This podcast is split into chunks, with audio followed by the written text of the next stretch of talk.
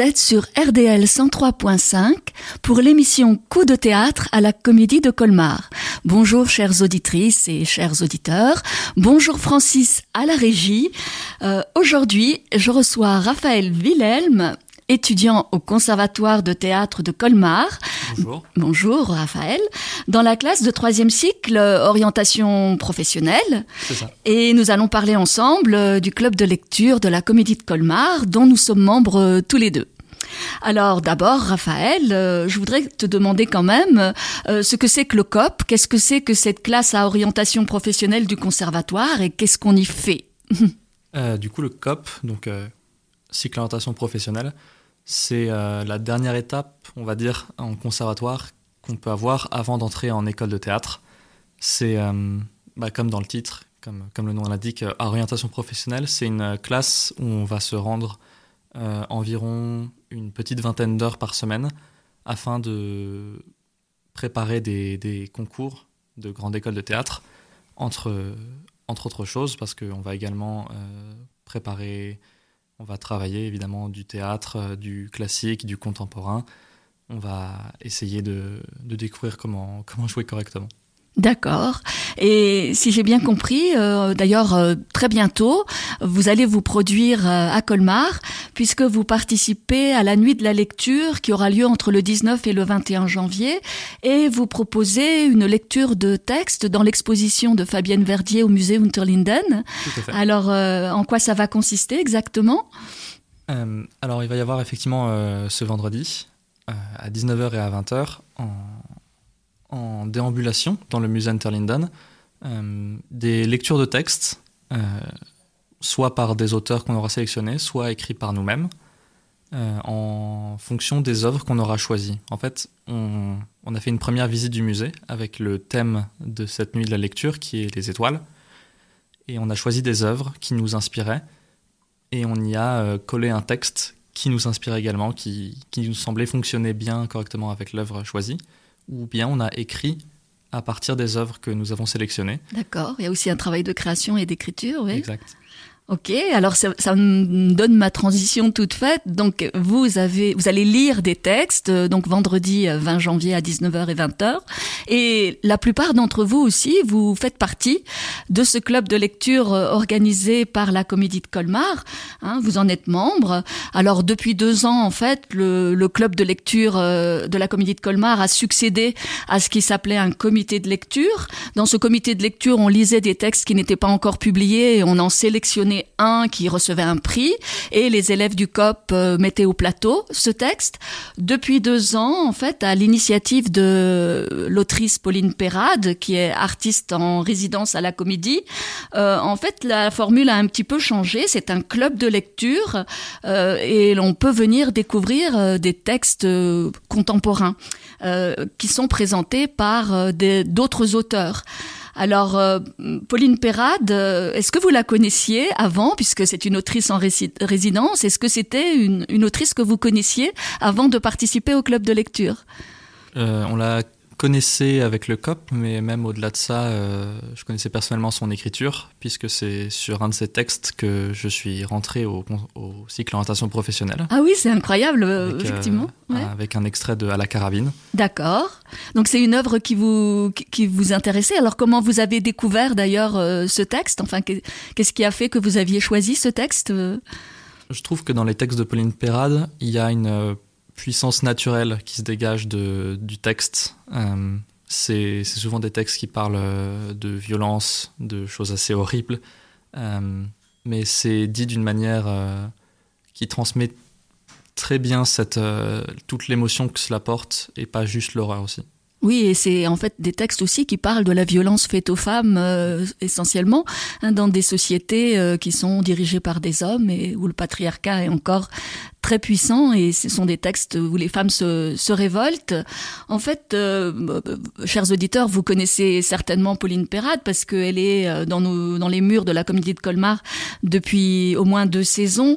Mathieu Cruciani a monté sa Princesse de pierre, un spectacle qui traite du harcèlement, et c'est un spectacle qui avait été monté dans les collèges. Et puis Émilie Caplier monte en ce moment un texte qu'elle lui a commandé, qui est un texte qui s'intitule « Des femmes qui n'a ». tournage et qui tourne autour de la question des actrices, autour de la question du cinéma, des femmes et de leur rôle au cinéma. Donc, Pauline Peyrade, vous l'avez sûrement déjà vue, cette jeune femme avec des longs cheveux, avec une voix très grave et posée, que l'on trouve un peu partout parce qu'elle commence à avoir une notoriété assez grande, puisqu'elle a fait même la une, je crois, du magazine Théâtre.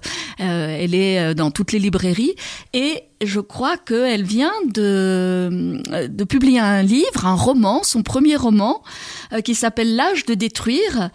Et vous pourrez en entendre une partie, puisque le samedi 4 février, dans le cadre d'une folle journée organisée autour de la création d'Émilie Caplier, des femmes qui nagent, elle va lire des extraits de son roman « L'âge de détruire » dans une petite manifestation qui s'appelle « Tea Time avec Pauline Peyrade » à 16h30. Il faut téléphoner à la Comédie de Colmar. C'est gratuit, mais pour réserver. Alors, le club de lecture, est-ce que vous pouvez nous dire un petit peu comment ça se passe, comment se passe une séance du club de lecture ? Ça commence toujours par une petite présentation de l'auteur ou de l'autrice qui a choisi le livre. Enfin, oui, il vaut mieux reprendre un peu plus tôt même. Le club des lectures, du coup, c'est Pauline Peyrade qui invite trois auteurs ou autrices à choisir un texte de théâtre et à le présenter pour en parler autour d'un verre. Oui, autour d'un verre, c'est ça qui est sympa, parce qu'effectivement, c'est dans le très joli hall de la Comédie de Colmar, qui est si joliment aménagé, si convivial, et dont le public, effectivement, savoure à chaque fois qu'il vient l'atmosphère de convivialité.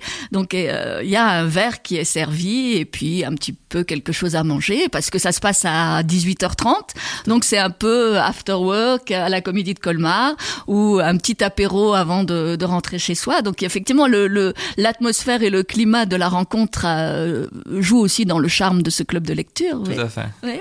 Et ensuite, alors, comment ça se passe ?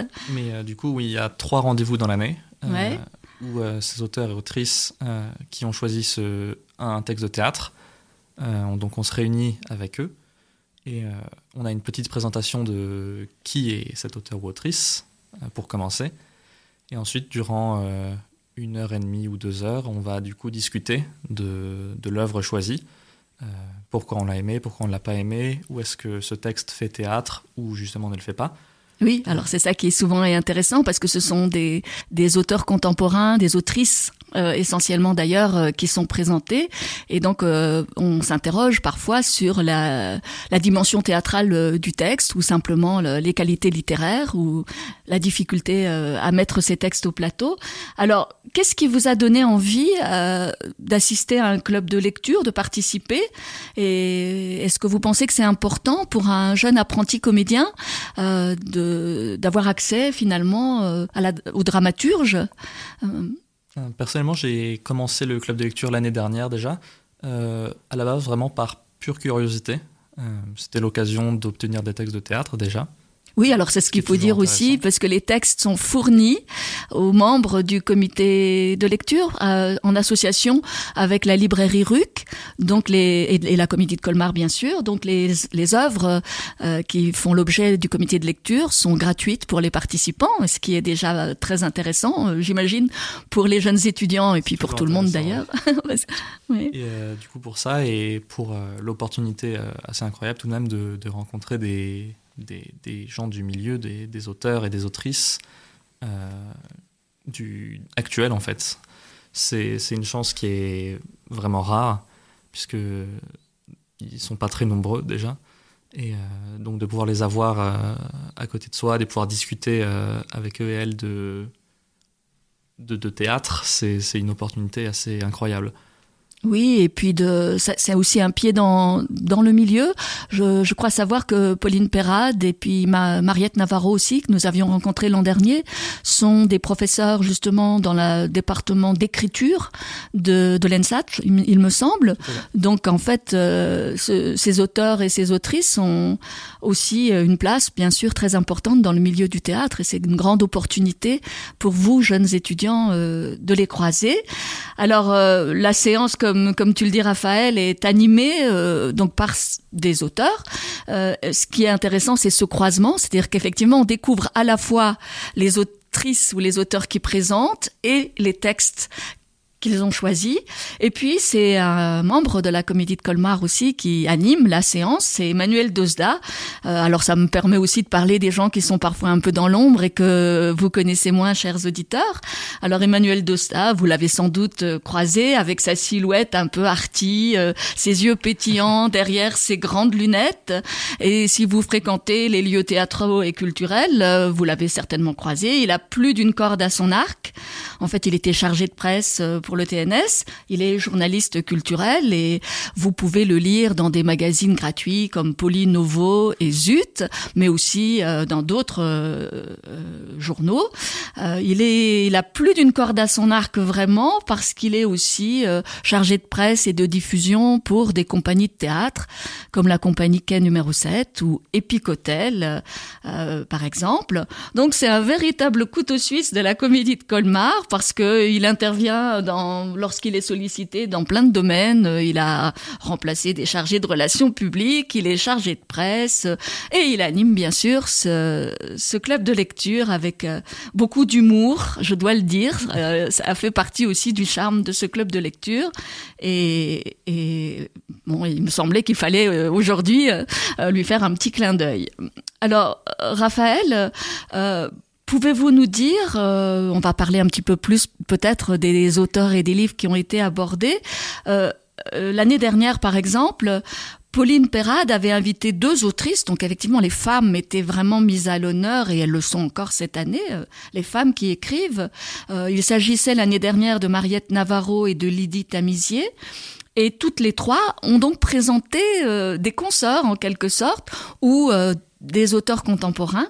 Alors, Mariette Navarro avait choisi de proposer de lire Shellshock de Magalim Mougel, une autrice que vous connaissez peut-être aussi dans la région, puisqu'elle est originaire des Vosges, et on avait pu voir il n'y a pas très longtemps un autre de ses textes qui s'appelle Suzy Stork au Théâtre du Peuple de Bussan, dans une mise en scène de Simon de l'Étang. Mais là, c'était Shellshock. Alors, est-ce que, Raphaël, vous vous souvenez de Shellshock? Et je crois me souvenir, moi, que c'était un texte qui avait beaucoup plu au club de lecture. Est-ce que vous vous en souvenez? Je m'en souviens, il me semble. Oui. Ma mémoire peut faillir, mais c'était un texte sur le PTSD, le choc post-traumatique. Oui, tout à fait. D'une reporter qui était allée dans une zone de guerre d'un pays en guerre, donc, et qui en revenait et qui n'arrivait tout simplement pas à revenir à la vie normale avec sa fille. Et à faire ce condensé de travail qu'elle devait faire en revenant de sélectionner les images, parce qu'elle avait été véritablement traumatisée par une rencontre qu'elle avait faite là-bas. Oui, et c'était un texte, oui, qui avait beaucoup touché, je crois, les membres du comité de lecture. Un texte dont la fable était relativement facile à comprendre, ce qui n'est pas toujours le cas parce que les textes contemporains que nous lisons ne correspondent pas toujours au bel animal aristotélicien de la fable avec cause-conséquence, vraisemblance. Il y a des choses plus obscures, oui. Il y a des choses plus obscures et parfois un théâtre qu'on peut qualifier de post-moderne qui est plus de l'ordre du montage. Mais même dans le texte de Magalim Mougel, dont la fable paraissait claire, il y avait quand même aussi dans l'écriture des traits un petit peu particuliers. Moi, je me souviens d'un texte qui était ponctué de slash. Et donc se poser la question de comment dire le texte, comment les acteurs pouvaient s'approprier ces signes de ponctuation et comment ça rythmait finalement le phrasé, la diction du texte. Ce qui est intéressant dans les textes contemporains où dans certains, c'est ce défi de mise en jeu qui est proposé par les auteurs, d'avoir une nouvelle forme d'écriture parfois, comme effectivement ces slash, qui peuvent, on pourrait dire presque, venir remplacer des didascalies, mais en laissant un peu plus de liberté aux metteurs en scène ou aux comédiens d'interpréter ces ponctuations qui sont inhabituelles. On peut le voir comme un coupement de parole ou une réalisation qui fait perdre les mots carrément.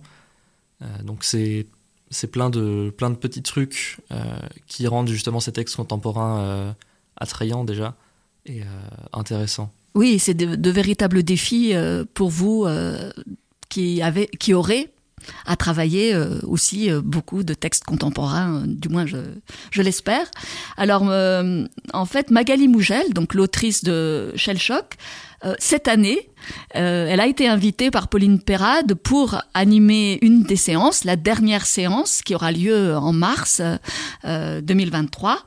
Et en fait, le jeudi 30 mars exactement, à 18h30.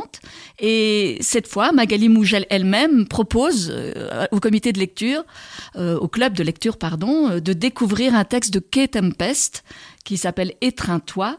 Et je propose que nous écoutions, puisque Kae Tempest est aussi une performeuse et chanteuse, slameuse, d'écouter une des chansons de Kae Tempest, hein, qui s'appelle « Salt Coast ».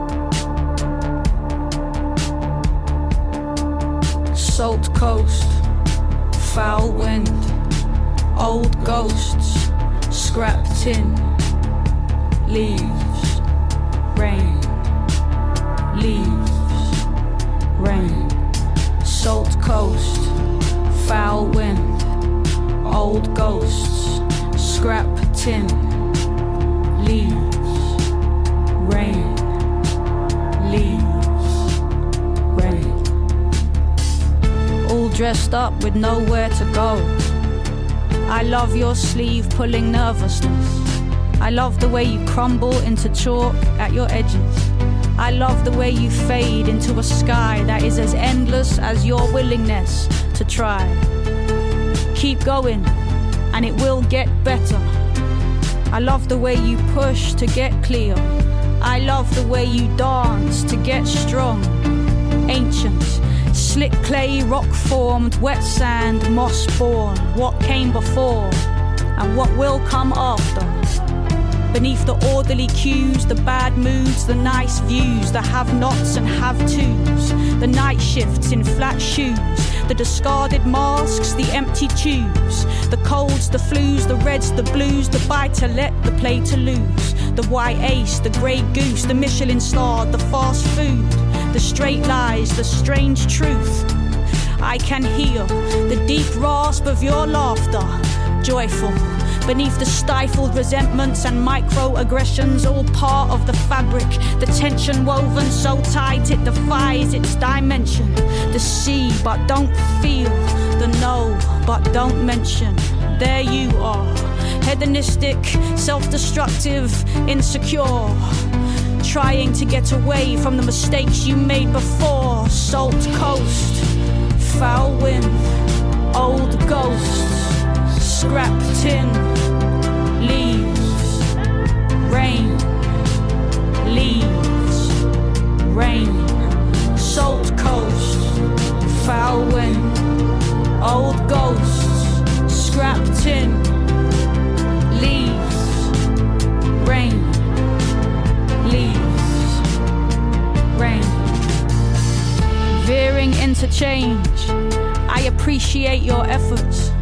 Acknowledging your privilege but prone to backstepping, sure. It's not by our past that our future will be measured. It's by the very moment that we're slumping in disheveled. 6 hours into some TV show that tastes like the feeling of pizza. I know what you reach for. All dressed up with nowhere to go. Benched, waiting for a path to open up. Waiting for a thing that might make you old enough to get into the pub where people drink to lost youth. I see you scraping the gravel in your Air Max. So beautiful, so chaotic. Vous êtes sur RDL et vous écoutez l'émission Coup de théâtre à la Comédie de Colmar.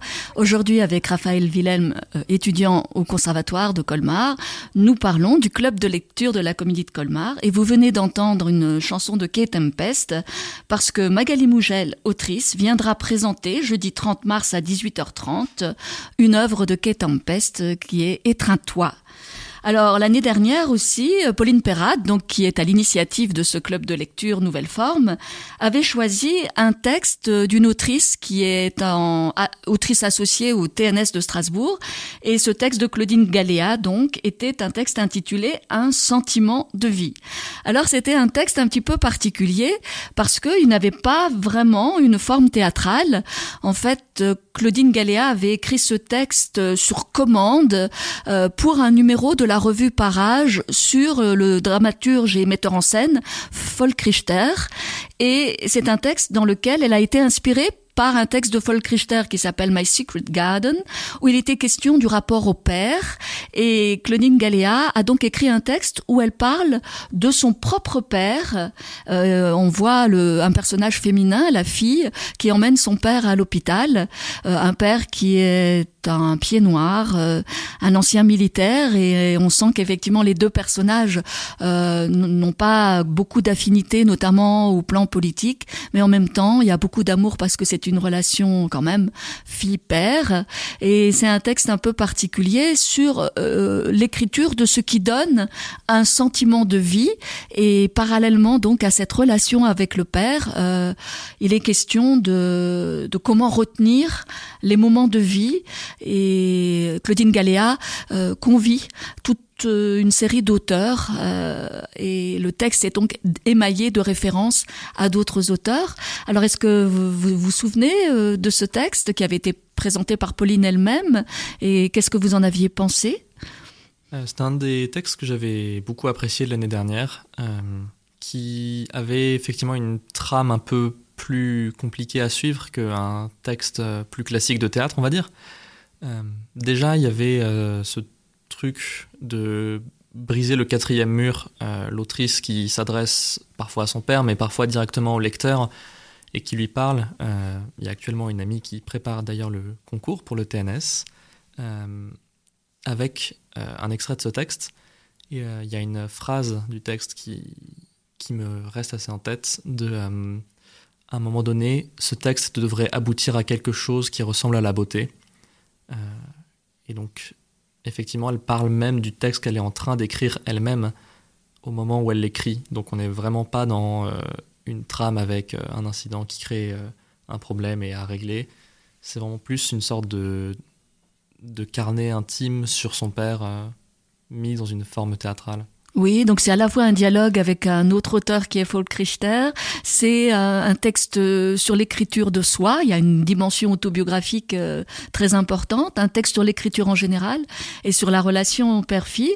Alors, auditeurs de RDL, vous êtes chanceux parce que nous étions posé la question de savoir comment porter au plateau un tel texte, et la semaine qui vient, là à partir du 17 jusqu'à la fin de la semaine, vous pouvez aller en voir une représentation au TNS par une jeune metteuse en scène qui s'appelle Émilie Chariot, et l'actrice qui va jouer, c'est la très grande Valérie Dréville. Donc vraiment, c'est une grande chance de pouvoir aller en voir une version. Je crois qu'il en existait déjà une version précédente en 2021 au Théâtre Bastille de Paris, dans la mise en scène de Jean-Michel Rabeux. Alors, est-ce que vous êtes tenté, Raphaël, d'aller plus particulièrement au TNS parce que justement, vous avez une connaissance un peu plus intime du texte pour aller voir effectivement la proposition qui en sera faite dans la mise en scène? C'est quelque chose qui m'intéresserait beaucoup, effectivement, d'avoir déjà lu le texte, et en plus d'une autrice associée au TNS, donc de voir son texte monter au TNS, c'est quelque chose d'intéressant, oui. Alors d'ailleurs, c'est l'occasion de rappeler aussi que entre la Comédie de Colmar et le TNS, il y a une liaison assez étroite. On le voit bien puisqu'il y a une circulation entre les deux grands théâtres. Pauline Peyrade qui rend hommage donc à Claudine Galéa et donc il y a cette possibilité de liaison entre les deux théâtres. Et je pense que Émilie Caplier et Mathieu Cruciani y tiennent.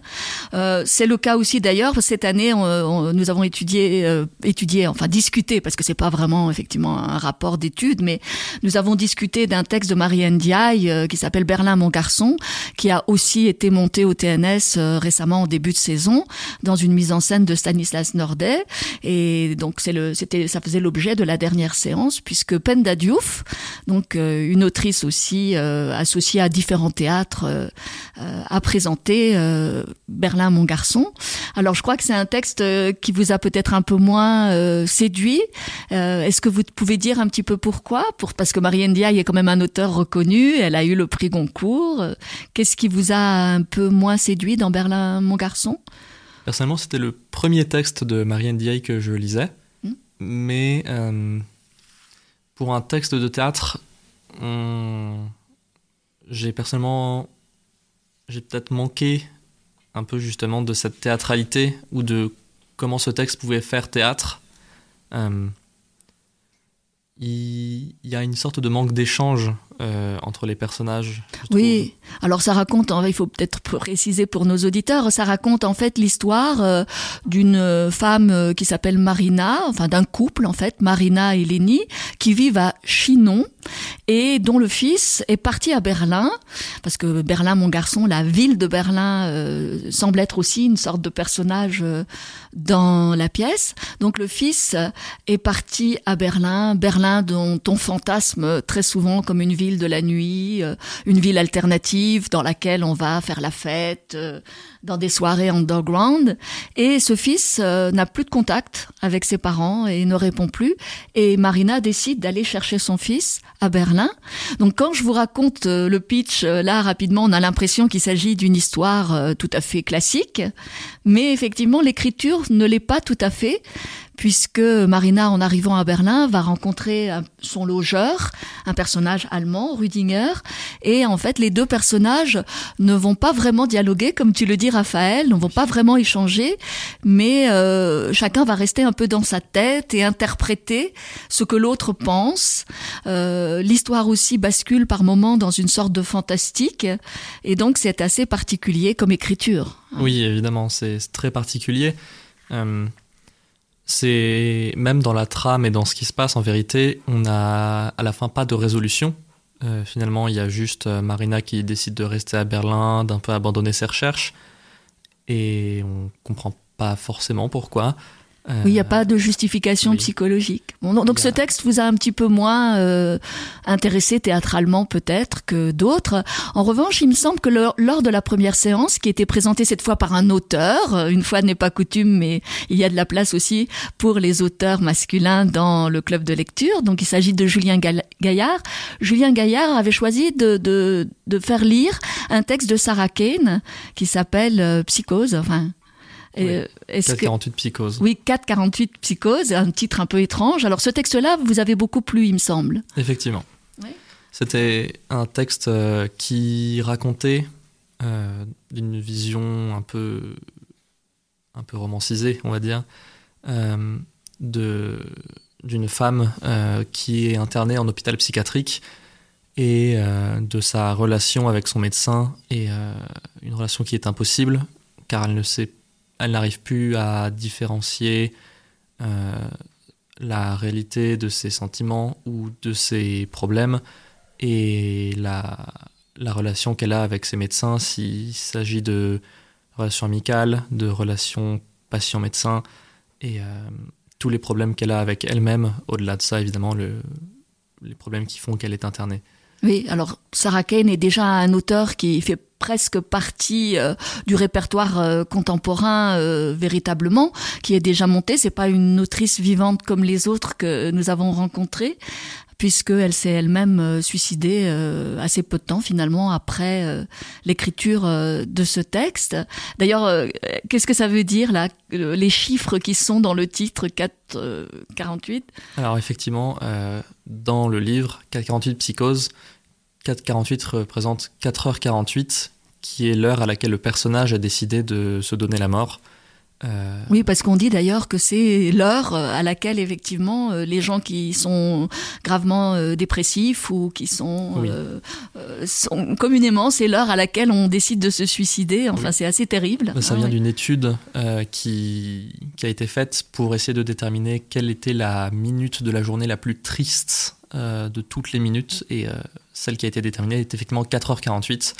Et donc Sarah Kane s'en sert dans le livre pour donner à son personnage cette dimension de prévision de son suicide. Et donc le personnage l'écrit dans une lettre pour dire à 4h48 je me donnerai la mort. Oui, donc alors c'est un texte assez terrible, assez noir, mais qui en même temps est une très très grande force. On le classe quelquefois dans le mouvement, enfin je ne sais pas si c'est un vrai mouvement littéraire, mais anglais, in your face, c'est dans ta gueule en fait, donc des textes qui sont assez violents. Et donc c'est vrai que c'était une séance particulièrement animée, parce que Julien Gaillard aussi est un auteur et un animateur de séances très disert. Il est d'ailleurs venu à la Comédie de Colmar faire une lecture-conférence en début de saison sur le romancier Pierre Michon. Donc, le temps passe, il est déjà l'heure de vous laisser. Merci à toi, Raphaël, parce que vraiment, ça nous donne envie de continuer à assister à ce club de lecture. Donc, n'hésitez pas, l'année prochaine, il faudra venir. Cette année, il reste une séance encore. Renseignez-vous et n'hésitez pas à venir nous rejoindre. Au revoir et vive le théâtre.